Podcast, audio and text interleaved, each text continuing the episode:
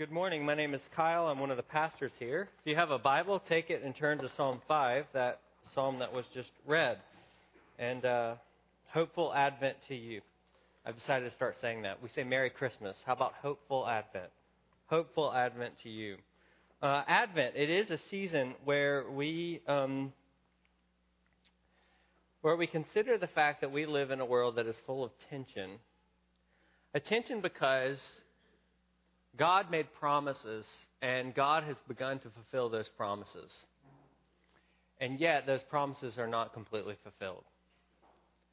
Uh, God made promises about bringing justice and righteousness, about ridding the world of sin, and yet we see sin around us. And yet the King has come. Darkness has shown, in, uh, light has shown into the darkness. God has taken on flesh. God has lived among us, revealed himself died and risen again for us. And yet they're still groaning. We live in this tension. Advent is about this tension. It's about this waiting tension. See, on the one hand, we are um, we are in a very different place from the people of Israel. We're in a very different place from the people of Israel because the King has come. On the other hand, we're not in such a different place from the people of Israel. It's why the New Testament authors call us exiles and strangers, those who are seeking for a better home in another country. We live in this tension. Advent is about this tension, is about the tension of of knowing that there are things that are not the way they are supposed to be, but living with hope because God has begun to fill his promises, that he will fulfill his promises ultimately, and so we look ahead to him. And Psalm 5 is a psalm that helps us live in this tension. And the tension that Advent reminds us of, the tension that we live in constantly. So as you turn there, let me let me pray for us. Before I do, though, I do want to I do want to invite you to to hear more about the needs uh, that are going on in Brookton um, for Joy, with Joy and Ryan and how they're meeting those needs. Uh, and I would love to see you at my house. So I do want to say that personally that I would love to see you there today. Uh, but let's now pray to God as we turn to look at His Word.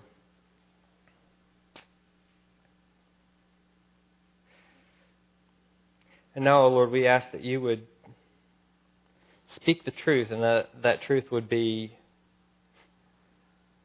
liberating, that it would set us free. For if the Son, who is the truth, sets us free, we will be free indeed. Help us to live as the liberated children of God, even as we wait for the full and final redemption of the world. In Jesus' name, amen. Well, it was 1966 in a small town in Pennsylvania, or 1976 in a small town in Pennsylvania, and a guy was out picking in a blackberry field, picking blackberries, and he found, uh, tragically, a body of a young girl. Uh, the police went on an investigation, and for four years they went through this investigation that took some weird twists and turns. Eventually, in 1982, they convicted a man named Lewis Fogle Lewis Fogle was convicted um, primarily because there was a man who who was supposed to be associated with the girl who had been with her earlier, and he had one story that he said about the killing, but then he came and had another story, and then um, someone from the college nearby started doing amateur hypnosis, and they thought it would be a good idea in court to bring him in and to hypnotize this this man who had been uh, linked with the girl. And in his, while he was under hypnosis, on the kind of fifth telling, uh, different telling of the event, he said that Lewis Fogle did it. And Lewis Fogle was convicted. For 34 years, he served time in prison for a crime that he did not commit. DNA evidence has shown that it was other people and he was nowhere near. For 33 years, he woke up every morning waiting for justice to be done. And he said he never let go of hope that justice could be done. How do you how do you sit up and wait for 33 years without despairing? For 33 years getting up every morning. How do you do that? How do you wait when the realities of life seem to kick you in the gut? When when nothing in in all the kind of environment around you gives you hope, when you keep hitting roadblock after roadblock or roadblock for 33 years, how do you keep on hoping? That is the, the situation that the psalmist is in because he gets up every morning in hope. Despite the circumstances that are around him. Look in verse 3. He says, O Lord, in the morning you hear my voice. In the morning I prepare a sacrifice for you and watch and wait and expectantly hope. Uh, the idea is that the psalmist gets up every morning and, and it's like he looks out on the horizon. He asks God to answer his prayer. And every morning he gets up and he looks on the horizon and he just waits expectantly waits for God to show up. And he does so morning after morning after morning. How do you do that? Expectantly watch for, for God to fulfill his promises. How do you how do you maintain hope in the face of unanswered prayers? How do you maintain hope in the face of circumstances that lead you to despair? How do you maintain hope after roadblock after roadblock after roadblock? That's the Advent question. And this psalmist, I think, gives us the answer, at least an answer. And it entails this. How do we maintain hope? It entails first an Advent acknowledgement that we see in the psalm, and second, an Advent, an Advent appeal. So, first, I want you to see an Advent acknowledgement. And the acknowledgement is simply this that the world is not the way it's supposed to be. That there is evil and injustice in this world. And the psalmist, he, he acknowledges this in two ways. He acknowledges it implicitly and explicitly. Look, he acknowledges it implicitly in verses 1 and 2. He says, Give ear to my words, O Lord, consider my groaning, give attention to the sound of my cry. Give ear to my groaning. To groan is to have a, a burning longing for something to happen. And specifically in the Bible, this groaning comes as a result of someone who's experienced injustice. And they are groaning for someone who is mightier and stronger, who can right the wrong, to come and right the wrong.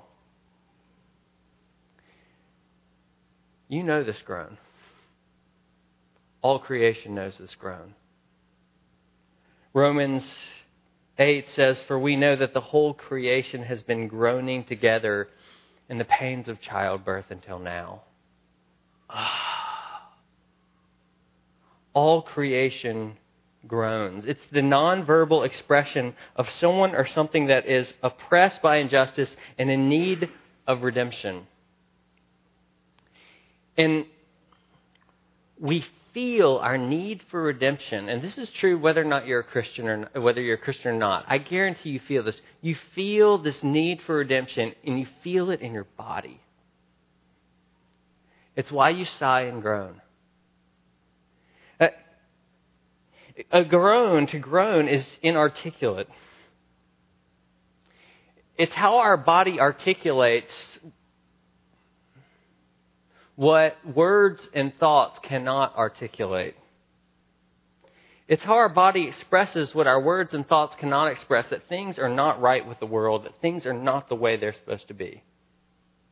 You know, it's interesting that, like, more recently, a trauma therapist and folks who have done trauma therapy have uh, noted how those who experience trauma and stress that that actually gets into our bodies in a way that that rewires our brains, that affects our uh, that affects our nervous systems, uh, and and it happens long after the trauma is experienced. So that's why you you probably know this. Like when you've gone through a really stressful situation, even when the situation is resolved, you feel the stress long afterwards.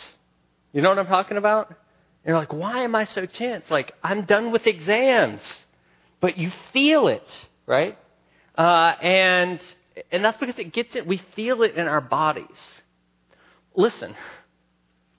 And here's another thing that trauma therapists have, have shown. Uh, that when those who experience trauma, the trauma blocks off our pathways of expression so that we have a hard time articulating the trauma that we've experienced. That's why those who've often experienced trauma have a hard time actually explaining the trauma that they've experienced and are very confused in how they explain it. Right? This is normal. What are these trauma therapists saying? They're saying what the Bible has said for a long, long, long time. That a long, long time ago, you and I, we took a long, hard fall. And we have experienced trauma and cycles of trauma ever since. And we feel with all creation that trauma, and it goes down to our bones, and it comes across as a groan. And you know the groan. What your body is telling you, what the groan is telling you, what the groans of all creation are telling you, is that this world is not the way it's supposed to be. And by the way, if that's the case, and you know this, and if you're a non Christian, you know this.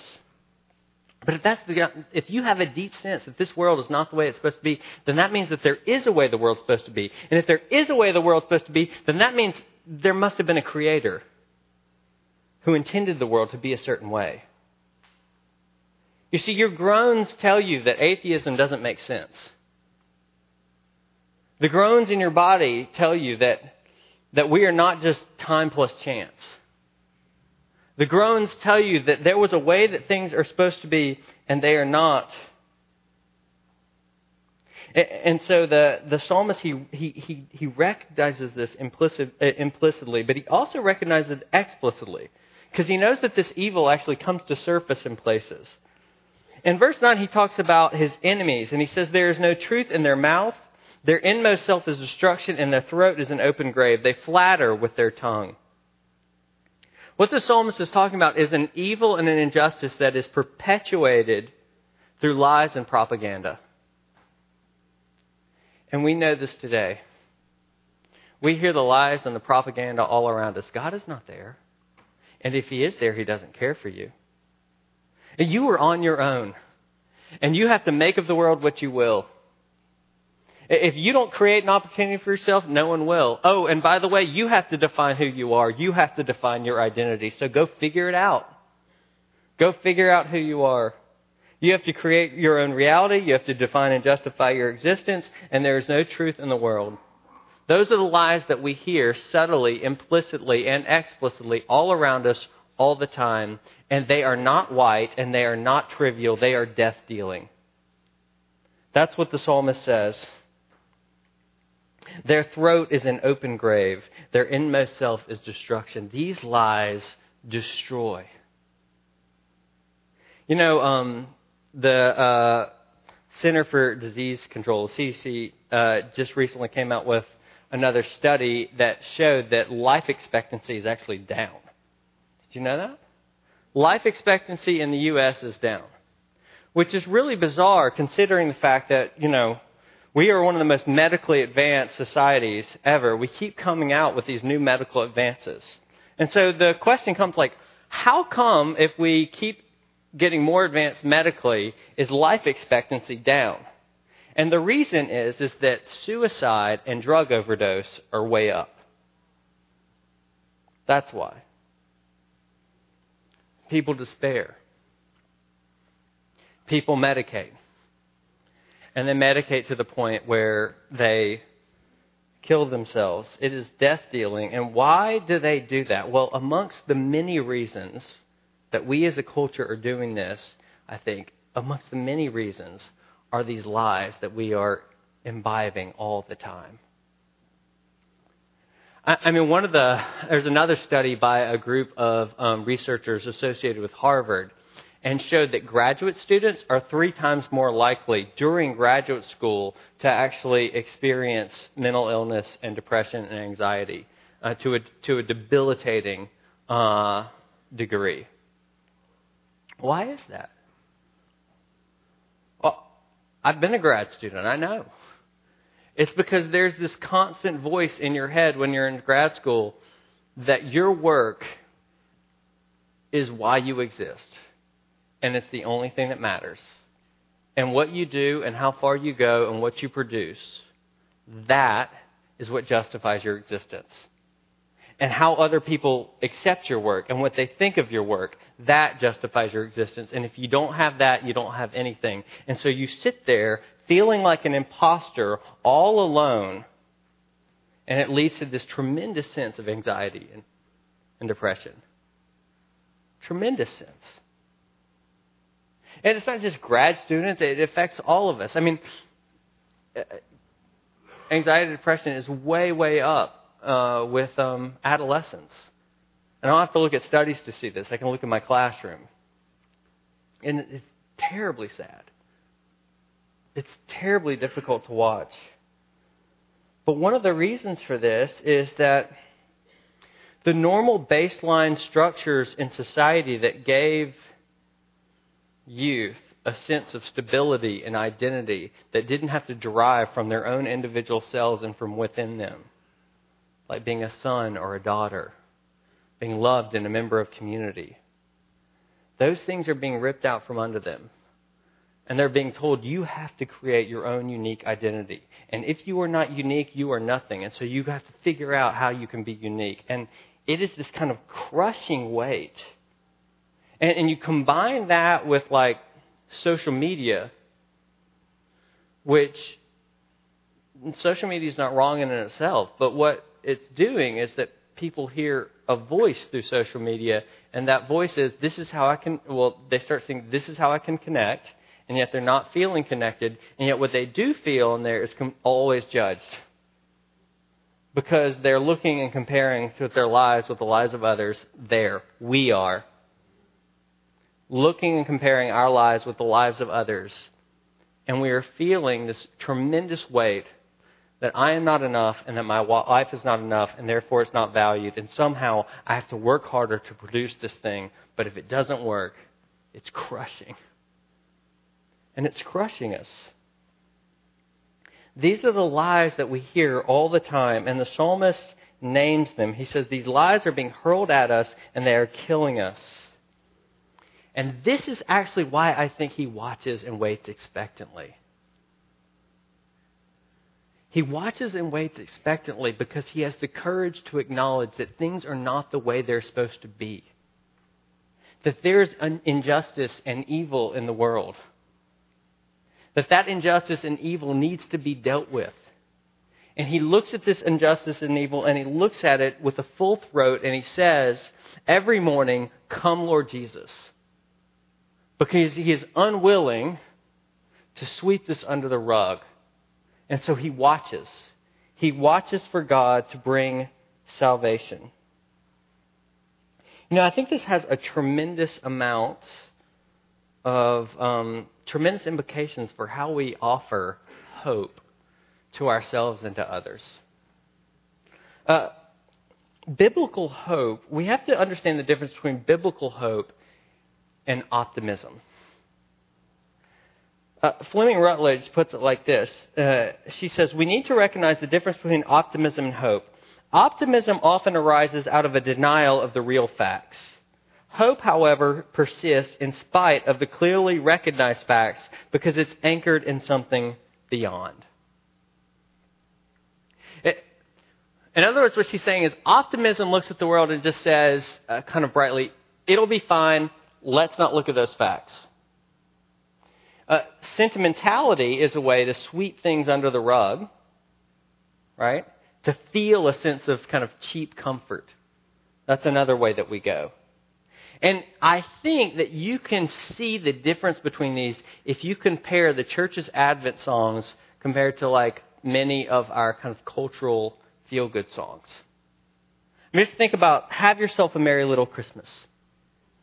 Have yourself a merry little Christmas. Let your heart be light. From now on, your troubles will be out of sight.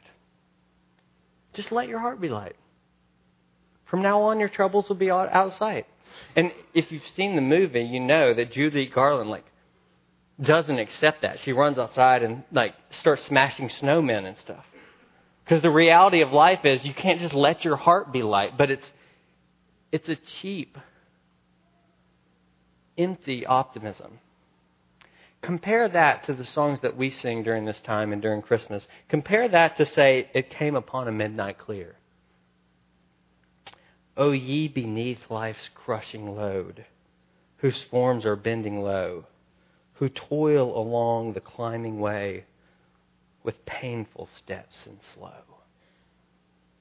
O ye beneath life's crushing load. See, see that song, in order to cultivate hope, doesn't deny or dismiss the darkness. It says there's a crushing load, and we need to be rescued from it. It doesn't step away. Or think of O come, O come, Emmanuel, which we sang earlier. I mean, O come, O come, Emmanuel. The first verse starts off with an enslaved people mourning, lonely, and homeless. Merry Christmas. Verse 4 speaks of the depths of hell and the need for victory or the grave. Usually not the things you talk about at your like table during holiday chit chat, right? Uh, and yet this is the hope that we have to offer. Real hope, biblical hope. It doesn't deny or dismiss these things. And so here's my question for you this morning. Here's the question for me. Does the comfort that you give yourselves and others look more like biblical hope or the groundless optimism of our society? Does the comfort that you give yourselves and to others, does it look more like biblical hope or the empty, empty sentimentality that we can see all around us? Are you willing to sit with people in their pain and in their suffering? Or do you quickly deny or dismiss the reality of that pain? So that's the question. Uh, uh, do we, are we willing to, to sit with people, or, or, or do we try to put a positive spin on it? Are we willing to lament for ourselves and with others? We've sang some laments the last couple weeks. And there's a reason for that because there's a lot to lament in this world. And there are a lot of people in here who need to lament.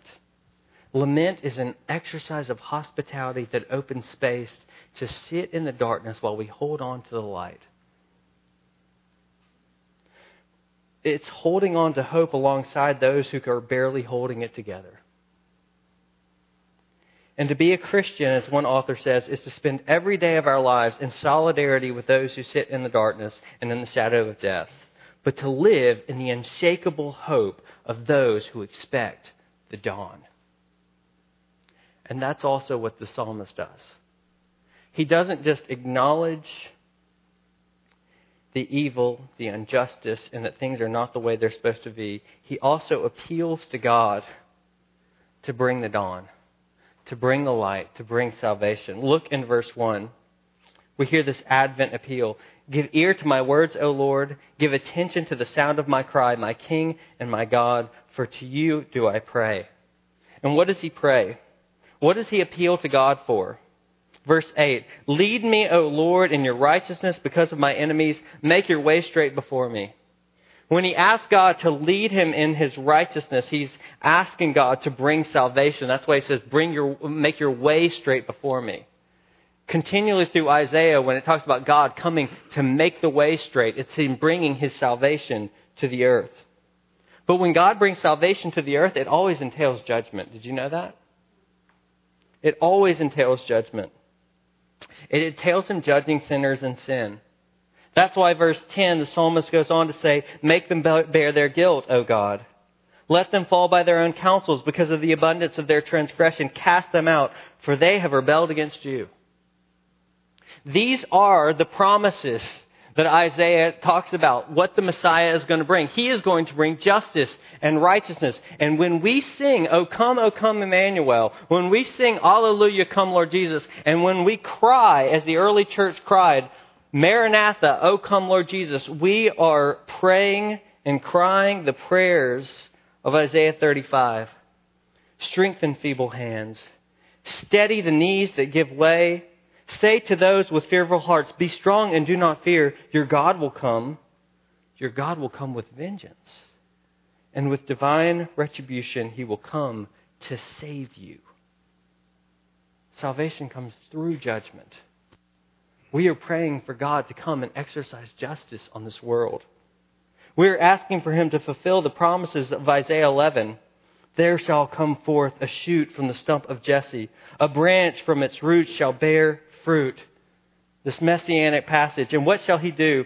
He shall not judge by what his eyes see, nor decide disputes by what his ears hear, but with righteousness he shall judge the poor, and decide with equity for the meek of the earth.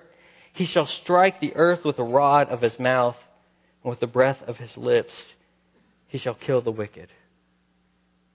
This is what the Messiah comes to do. He comes to bring distributive justice and retributive justice. He comes to make things right. That's what God bringing righteousness is all about. And so, Psalm 98, oh, sing to the Lord a new song, sing to the Lord, for he has done marvelous things. The Lord has made known his salvation. He has revealed his righteousness in the sight of the nations. He has remembered his steadfast love and faithfulness to the house of Israel. And all the ends of the earth have seen the salvation of our God. And so we make a joyful noise to the Lord, all the earth. Why? For he comes to judge the earth. He will judge the world with righteousness and the peoples with equity. See, our cry is that Jesus would come back and would judge the injustice of our world. So that there would be no more unjust laws. So that there will be no more unjust pay so that there will be no more unjust work, so there will be no more unjust families, unjust institutions, so that in his name all oppression shall cease, and all oppressors shall be done away with. A world, no more abuse. A world with no more, no more slavery. No more sex traffickers. They have a world with, with no more discriminatory policies. It's a beautiful world. That's what we are praying that Jesus comes to do. And why does he pray this? And what does he appeal to? Nothing less than the character of God. Look verses 4 through 6. For you are not a God who delights in wickedness. Evil may not dwell with you. The boastful shall not stand before you. You hate all evildoers. You destroy those who speak lie. The Lord abhors the bloodthirsty and deceitful man. See, what enables him to get up morning after morning and pray that God would bring salvation? Without growing cynical, without despairing. he roots himself in the character of God. He reminds himself that God is light and in him there is no darkness at all.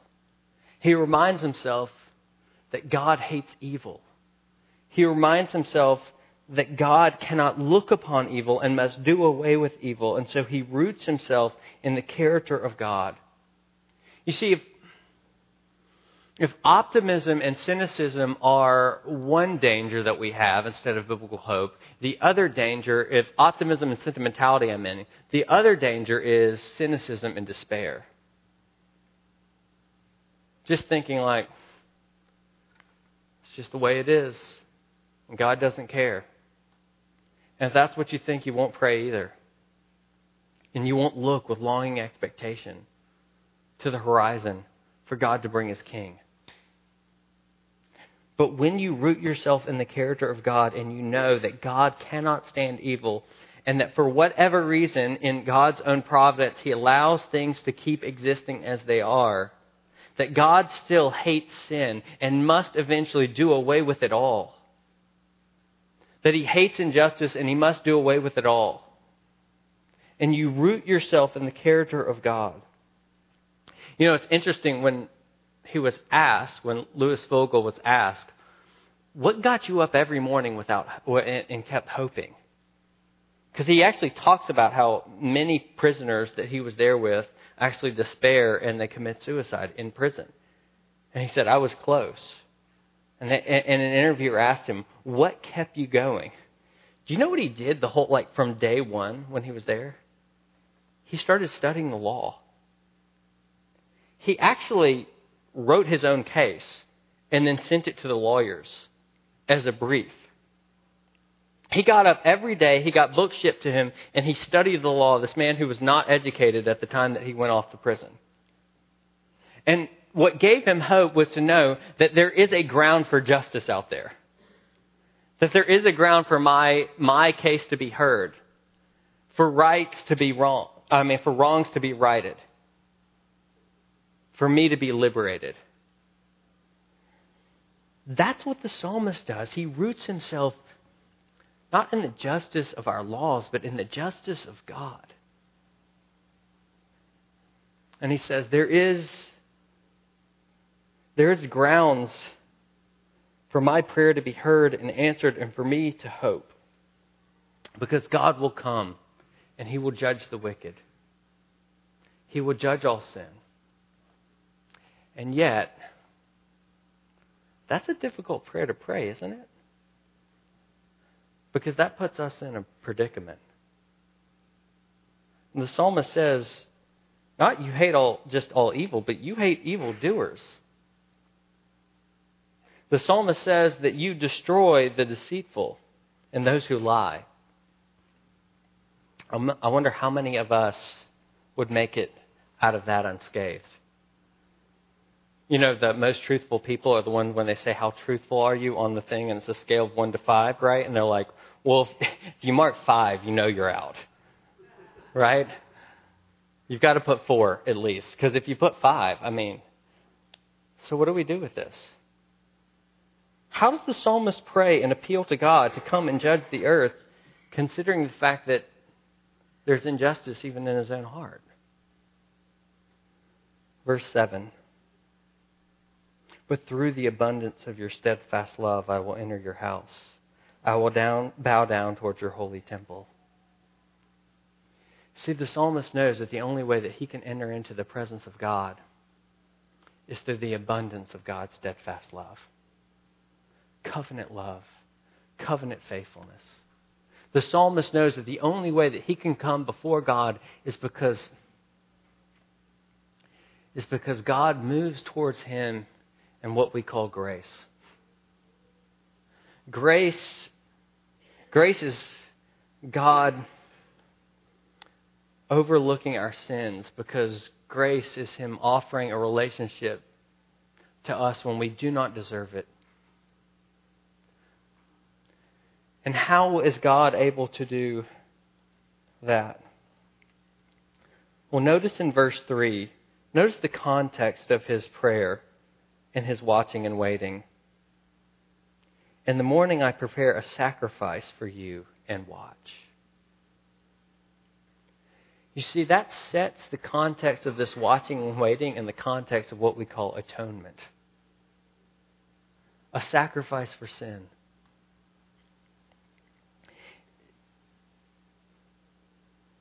And we know that the greatest sacrifice that finally undid, uh, sin was the life and death and resurrection of Jesus Christ. This is actually what enables us to come before God and to make this plea. A year ago, there was a, a, solar eclipse, and our schools, the children in our schools, were all out watching it. If you went out at the right time, you would have saw, like, I don't know, thousands of kids outside with these glasses on, right? Which if any of you are teachers, I'm sorry. That must have been the most stressful hour ever. Because if those stu- if those uh, kids take those glasses off, right, their retinas can get burned. Uh, I read studies already that happened. There have already been cases of people um, as early as December who were seeing all this blurry vision and their eyes were messed up because they looked at the sun, at the solar eclipse for six seconds without the glasses on. If you didn't have those glasses when you looked at that, that light, it would burn you, it would destroy you. Right? When God brings the light of his judgment upon the world, what do you have to protect and preserve you through it? If not Jesus. Jesus' sacrifice is what enables us to cry out, Alleluia, come, Lord Jesus. And to know in confidence that His name to us is love. Why? Because we have passed through the judgment already. Because God did come with vengeance and with recompense, and He laid it on Jesus Christ, and we are hid in Him. Verse 11 and 12. But let all who take refuge in you rejoice. Let them ever sing for joy and, spe- and spread your protection over them, that those who love your name may exalt in you. For you bless the righteous, O Lord, and you cover him with favor as with a shield.